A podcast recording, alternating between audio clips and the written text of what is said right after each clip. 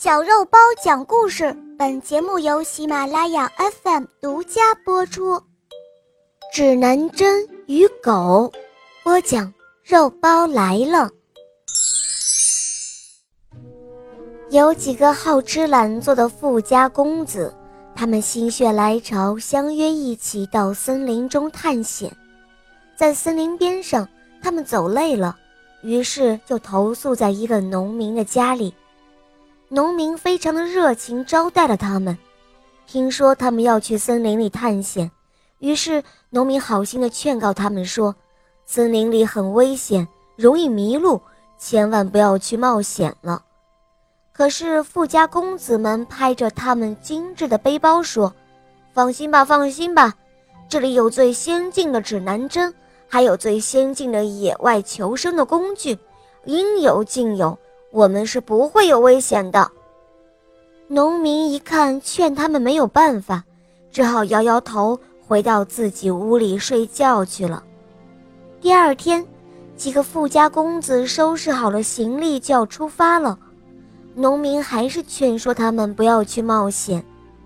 最后见没有人听他的话，指着地上蹲着的一种杂狗说：“你们要是非要去的话。”就带上这条狗吧，我常常带着它去森林。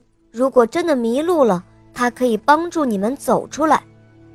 富家子弟们开始不同意带那只狗，但是他们其中的一个人仔细地看了看那只狗，于是冲几个伙伴挤挤眼睛说：“他说的对，我们还是带上这个狗吧，路上也许用得上呢。”农民看他们同意带上那只狗，于是也就放心让他们走了。这些富家子弟刚走出农民的家门时，其余几个人就问：“你疯了？带这么一种笨狗有什么用？”那个人却哈哈大笑说：“嗨，是很久没有吃狗肉了，正好可以在森林里来一个烤全狗，哈哈，有烤全狗吃。”边喝酒边吃肉，那多享受啊！他的话音刚落，其余几个富家子弟也兴奋地哈哈大笑了起来。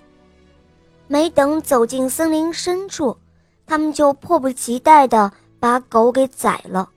等吃完了狗肉，他们又动身向森林深处走去。他们走了好多天，开始的新鲜感和兴奋的劲儿都过去了。他们开始想家了，想都市里的生活，于是他们决定要回去。可是走呀走，他们发现居然迷失了方向，怎么也走不出这茫茫的林海。于是他们想到了自己带的指南针，他们拿出指南针来，可是指南针不知道受到了什么干扰，居然失灵了。这个时候，他们才后悔，不该把那条狗吃了。可是后悔已为时晚矣，他们最终被困死在了森林里。好啦，今天的故事肉包就讲到这儿了。肉包还有更多好听的故事哦，小朋友们赶快搜索“小肉包经典童话《萌猫森林记》，一起来收听吧。